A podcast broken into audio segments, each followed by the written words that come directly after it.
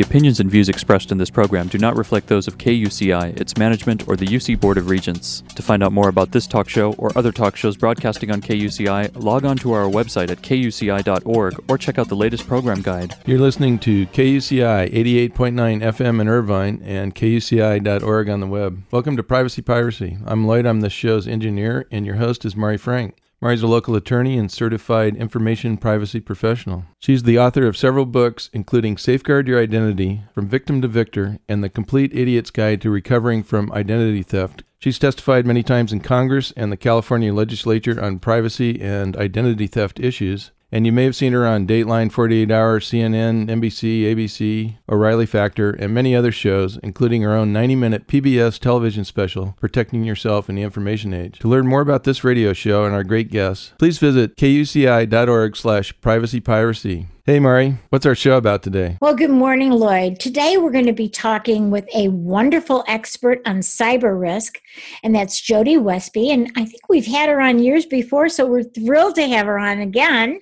And she's going to be talking about the gap between privacy and cyber risk, which is really a scary thing right now in our society and really all over the world. I'm going to tell you a little bit about her, and then I'm going to have her tell us a little bit more. But basically, she has, she's an attorney. She has over 20 years of technical, she's a techie, uh, legal, policy, and business experience. And she actually is an adjunct professor at the Georgia Institute of Technology School of Computer Science. And she's a professional blogger for Forbes.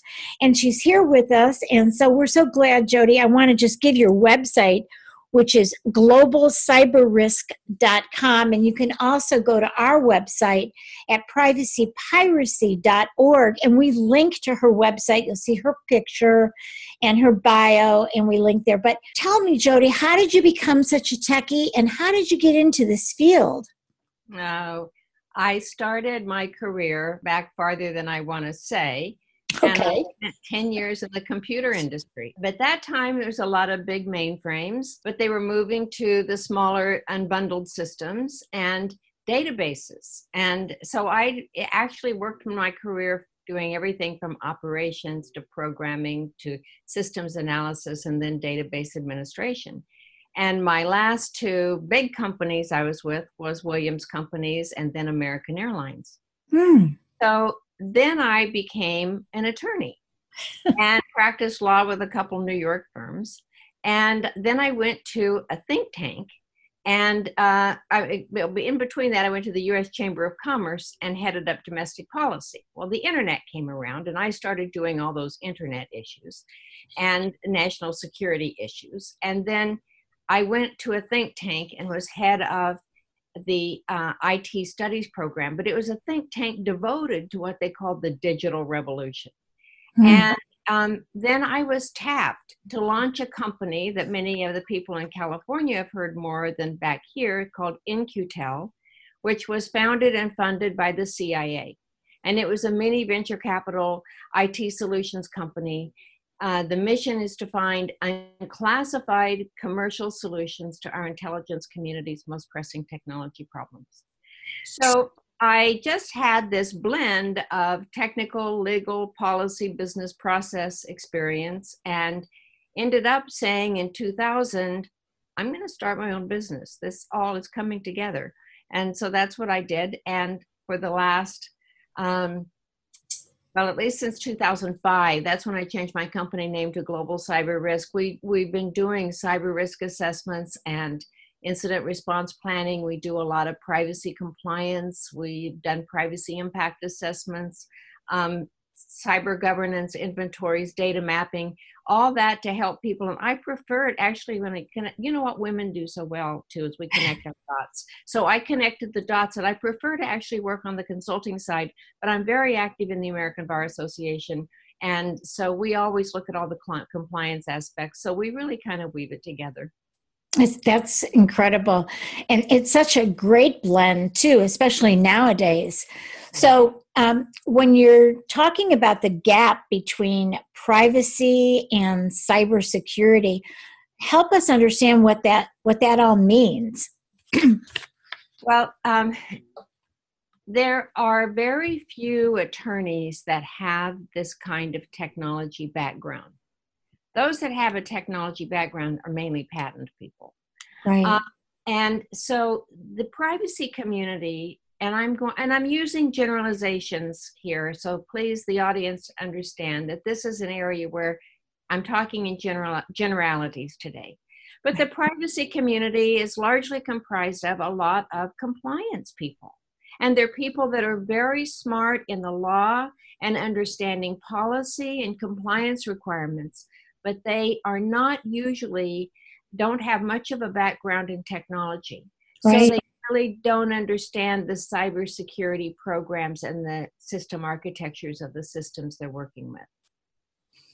Right, and that's where you bring that that wonderful expertise and experience.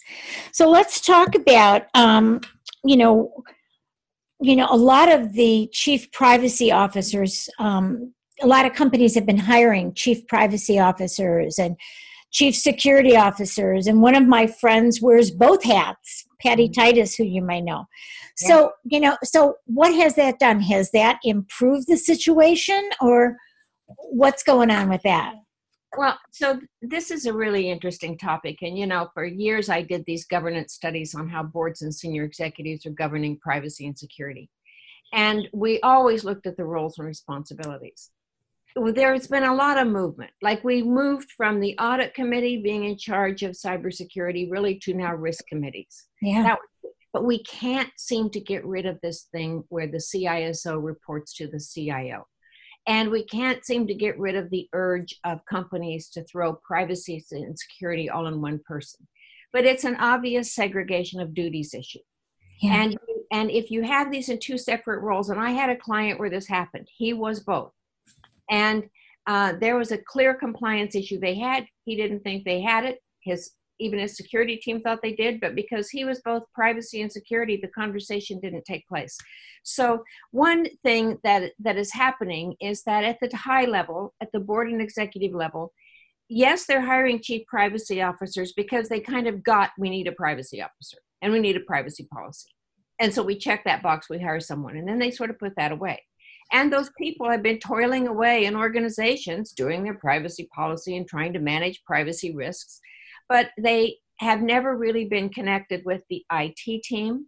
Once in a while, you know, like when I go to these privacy conferences uh, in a talk, someone will say, "Well, and you really ought to go talk to the IT team too. You ought to go talk to the IT people." Yeah, yeah every day.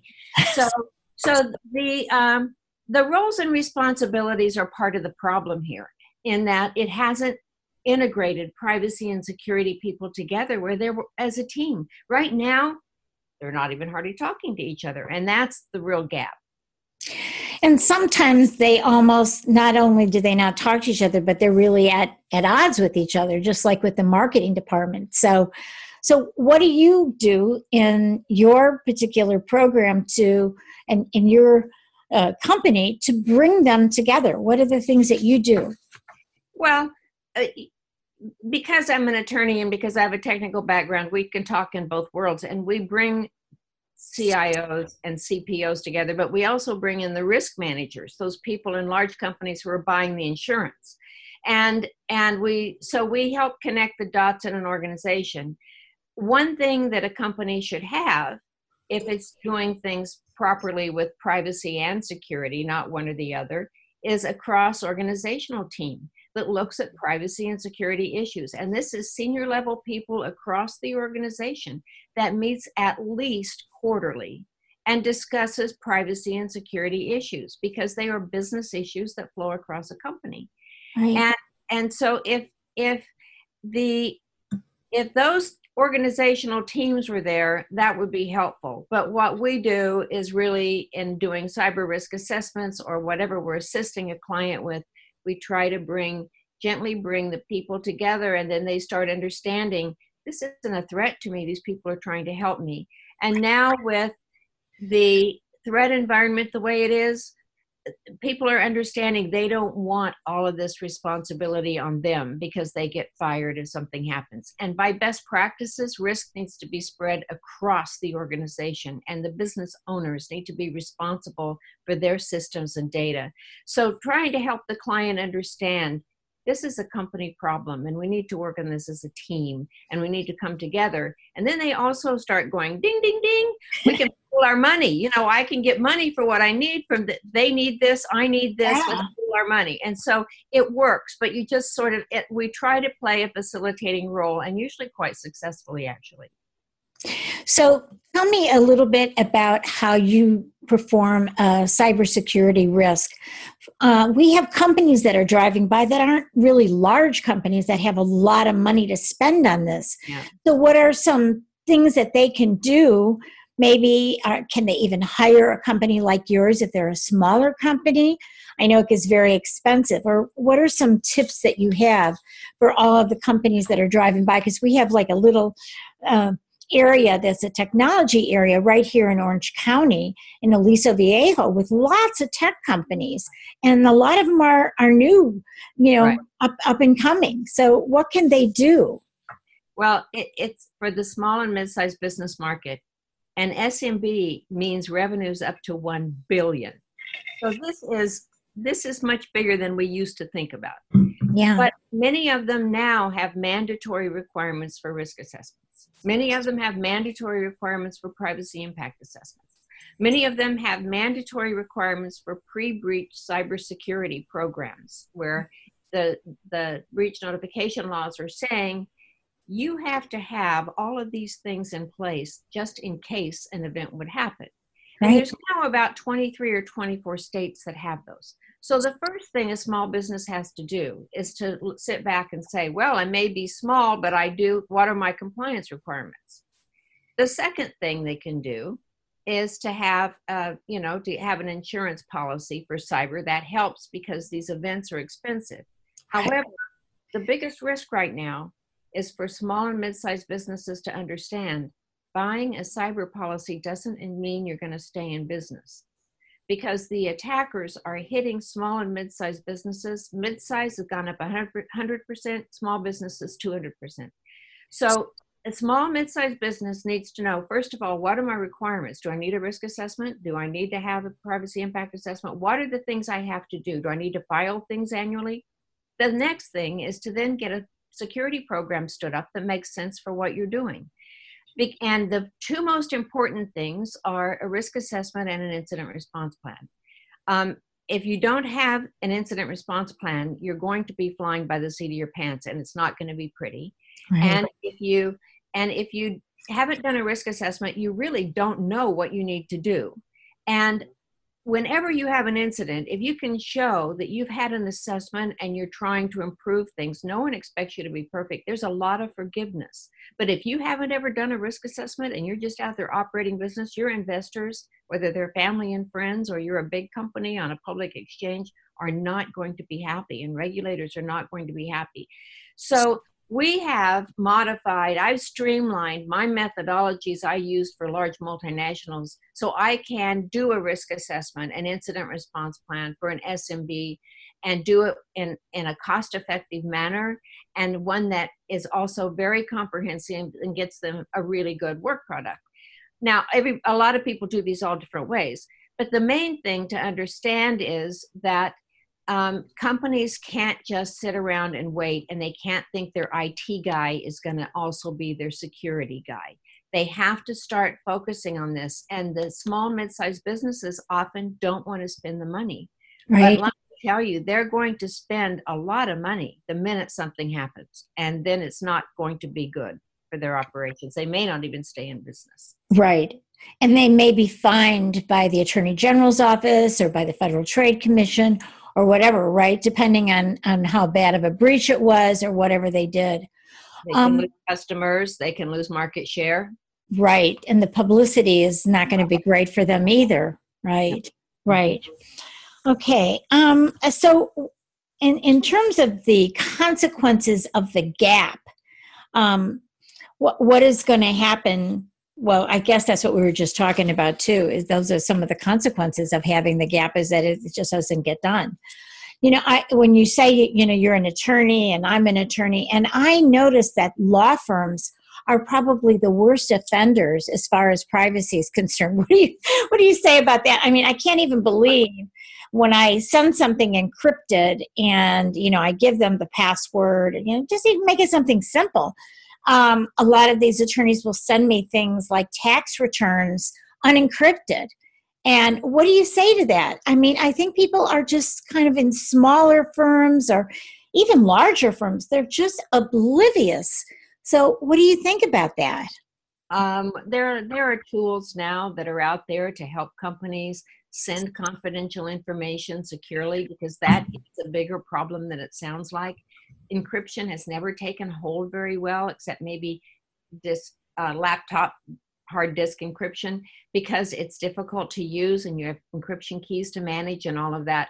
But there are some solutions now that are um, vaults, the vaults easier, and mm-hmm. and so and that has to be there. There's also policies and procedures, and you know you can say to your accountant, do not send this to me by email unless it's encrypted. Or please right. use we have a technology to send it. I want you to i want to send get a send you the link so you can send it to me via that means. Right. And letting your people that you work with and deal with know that this is important for you if they want to keep you as a client Right. Well, if, if they're the opposing counsel or if they're an attorney, if I'm the mediator and they're all the attorneys and they're sending me stuff and I'm telling them, please encrypt or please send it through a, you know, secure vault or whatever. I, I don't get, I mean, they just ignore that. So that's pretty amazing in, in that field. And the accountants too. I've changed three accountants because they did not keep things private. So it just is crazy. Well, but you know, there's there's one thing, if you don't mind, I'd I'd like to bring up here, and that is that the the privacy people. We're back to this thing of the privacy people and the security people don't talk a lot, but yeah. part of it is the privacy people are off. They don't understand cybersecurity programs. Right. They have gone to ISO and NIST and said, "Oh, we need our own standards." And so ISO has developed, you know, some standards that for privacy. And I have to say, ISO has developed several of them. So they have 27001 and, and 27002 are the leading information security and control documents. But then they have uh, 27701 that is a privacy document for its security techniques. Maybe you can see it security techniques, and it's an extension to 27001 and 27002 for privacy information management. And they have a number of, they have a document for security for clouds and security for um, uh, uh, privacy impact assessments, pr- guidelines for how you do that. They have five or six publications, but they have done this very different than NIST NIST just this past month came out with their privacy framework, and it's a nightmare. Okay. ISO has taken has taken the privacy requirements and linked them to the cybersecurity program. Mm. And this is what has been the gap all along. Privacy officers don't understand cybersecurity programs. No. They don't know how to take my privacy compliance requirement and turn that into three or four controls over here in the cybersecurity program. And ISO has done a very good job at identifying here are the things you need to do for good privacy management. And here's how this is linked to and integrated into the standards for cybersecurity programs. NIST has just created this document that is the biggest bunch of blah blah. And these people going around redundantly developing things that are already done in the cybersecurity program. They're not even aware of it. Mm. it is the document that i just hung my head and, and said oh dear. We used to have nist developing great stuff but this document is a mess. And it is simply because it was developed by people who don't understand cybersecurity programs and how to do it The ISO documents were developed by people that understand GDPR. They're mainly Europeans. They have a lot of stakeholders involved around the world. And, they've had privacy around a lot longer than us, too. Yep, and they have taken it very seriously. But you know, the privacy impact assessments and the requirements, those came from over across the pond. Right. And, and so when I look at the two documents, there is such a big difference between them. And and it worries me because until our privacy officers grasp what how to integrate this in cybersecurity programs, we are going to continue to waste money and to not have good privacy protections. They'll have developed a lot of good paperwork, but it doesn't mean it's going to mean anything.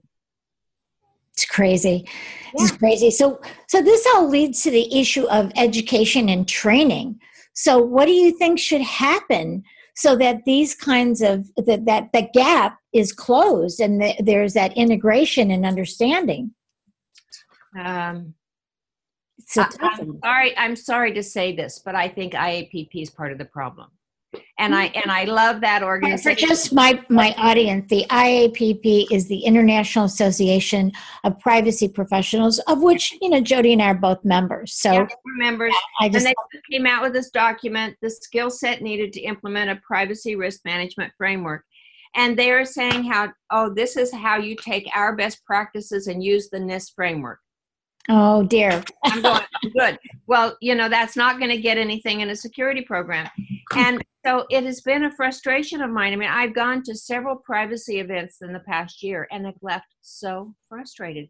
Mm. I, I, was at one event and they had a big round table and said, "Let's go around the room and talk about what's the what do you what do you think has been the most important thing since uh, what surprised you the most since since uh, GDPR?" And they came to me and I said that no one's talking about, you know, the EU cybersecurity mandates. And they just looked at me and went, next. And so there's a big gap here. And, and it, I think it's just a gap between compliance and technical people. And I don't think IAPP's done enough to help bridge that. I don't think IAPP understands it. And I, I'm so sorry to say that because I love the organization. They've done Trevor and all of them have done a great yeah. job, great work. But this is, I, I also think it's my responsibility as a professional and expert in this space to speak up when I see a big yeah problem. yeah. Well, maybe you should get on their board. well, they probably don't want that. You don't have enough to do, right, with your company. oh, we don't want that, but I think we do need to have more conversations with them, and I'll take that on my back and say, maybe we should have been talking to them more than we have been. Yeah, yeah. So you know, with GDPR, we've we've got in California the new California Consumer Privacy Act. So that's requiring a lot more. What do you think about that? I mean, that we're going to have to have, fill, complete that gap for that law too, right? Yeah. So you know, um, comparing GDPR and CCPA is a good comparison because the GDPR was discussed for years until it finally came about. But when it came about, it was well honed and refined. Right. CCPA was passed in a flash. Well, you know why? Because because it was an initiative, and and what happened was the legislature didn't want it to be an initiative because they wouldn't be able to make any changes. So that's why they they passed it in a flash, knowing that they could just work on it for years afterwards. So that's you know kind of California initiative process. Mm-hmm. Yeah, but that costs everybody money when they're right. doing the process, and then then they had they've already amended it and then they put out regs. Now they've just amended some of the regs. And so you know it, it is this is not helpful because no. right now it's out there and they've delayed the the effective date. Well it's effective but the enforcement date. And um it, and it's created a lot of confusion. But you know these things are expensive yeah. What people don't understand is when you start t- saying to a company, you have to be able to tell us all the information you have, and you have to be able to give a person a choice, and they have to be able to do this and this. This requires changes in software. These are yeah. system integration changes, and these are expensive. We're talking hundreds of millions of dollars sometimes. And so companies need to know what they're doing. They just can't go in and make some change. Oh, well, now they've amended it. Let's go back and make another change to the system. All of this is a big process of what's the change going to be, change management process, development, testing, sign off, implementation, and training. So, training. If people training, don't know how to use yeah. the, the right. software and they don't know how to integrate everything, then if you know, like you said, the big there's a gap, but the gap is they don't understand each other you know the cyber right. people don't understand the privacy people and and then they're talking two different languages as well right well and there's at least you speak both languages. You can translate. There's two different hammers. With gdpr everyone was, was afraid of that 2 to 4% of global revenue. Right. With ccpa they're not afraid of the fine. They're afraid of the civil lawsuits right. that be filed. Right. And that's very different. The plaintiff's bar versus regulatory fines. And um, so we're going to see these play out very differently. It's going to be hard to compare them because this, the plaintiff's bar is going to run away with CCPA. If they could understand it. it doesn't matter if they do or not. They'll file lawsuits anyway. right, right. Yeah, I don't know if you know, but Alastair is, is, is um, proposing a new initiative now another privacy initiative. So it no. should be interesting. Yeah, I've had him on my show, and he's actually coming back on again to talk about his new initiative. So, I mean, he has good ideas, and but again, it's that gap. He doesn't understand either about how do you implement all this and what is that going to mean. So, I think I think you know he he looks for what he believes is right and gets the initiative going, but then to implement it is a whole nother story. Yeah. Yeah. Back to your whole thing though about um, the training. The pro, no, that just the whole thing with what small and mid-sized businesses. Yes. Companies don't get on this and start taking privacy and cybersecurity seriously, they are going to be mandated to do stuff and it's going to be an everyday cost that they have to live with forever. Yeah. It's going to happen. The law yeah. the lawmakers are just going to say enough. We've given everybody enough time for market forces to work. You guys just aren't going to do this unless we tell you you have to. Right. So are are there a couple guides that you can first refer people to to read up on it that are that are in those mid-sized businesses that are driving by and maybe the mid-sized law firms that don't know what they're doing either? For for companies that can't hire their own CSO or CPO, which even those are having a problem according to what you're telling us. But um, what what kind of guides can they start with? Should they start with best practice guides from the Federal Trade Commission, or what, what do you think is a good place to start? There's a number of resources now. The Federal Trade Commission has put together a, a whole library of small business cybersecurity information. Good stuff. And um, I believe I believe the Small Business Administration may have too, um, but the American Bar Association has too. So I'm serving on the ABA president's cybersecurity legal task force. And mm-hmm. we've been putting together information and things for small businesses to look to. And so there's certainly, you know, we can say look to the NIST guidance. I would say, you know, if you look at the ISO 27001 and 2, and because those are that's the gold standard for cybersecurity programs and those can be they're reasonable they're reasonable in size and people can adapt them to their own organization. If they don't need something they can say i don't need this and here's why and go on. Right. And, and it's something that people can understand. And then look at the privacy documents that that iso has developed especially this 27701 and yes you you have to pay for these but they're not that much. It's like 158 swiss francs whatever that is. Maybe it's 150 dollars but yeah. this is a document that you can use forever in your business. And um and and look at that because this really tells you here's how you take this compliance requirement and make sure it's in your security program. And and it's well written and they link it all back to each requirement. And I, I actually think those are the best things for small and mid-sized businesses to look at because it tells them what they really need to do. but even that they don't understand the the jargon and Yeah. what so in part it's like spend a little money get somebody to come in don't just hire the IT guy. Get a cyber person to come in, somebody that works with small and mid-sized businesses, and get a few bids and get someone to help you get going. I think that's really the smartest thing. Well, that sounds great. That's a perfect way for us to end. Again, just give your website if you could. GlobalCyberRisk.com. The opinions and views expressed in this program do not reflect those of KUCI, its management, or the UC Board of Regents.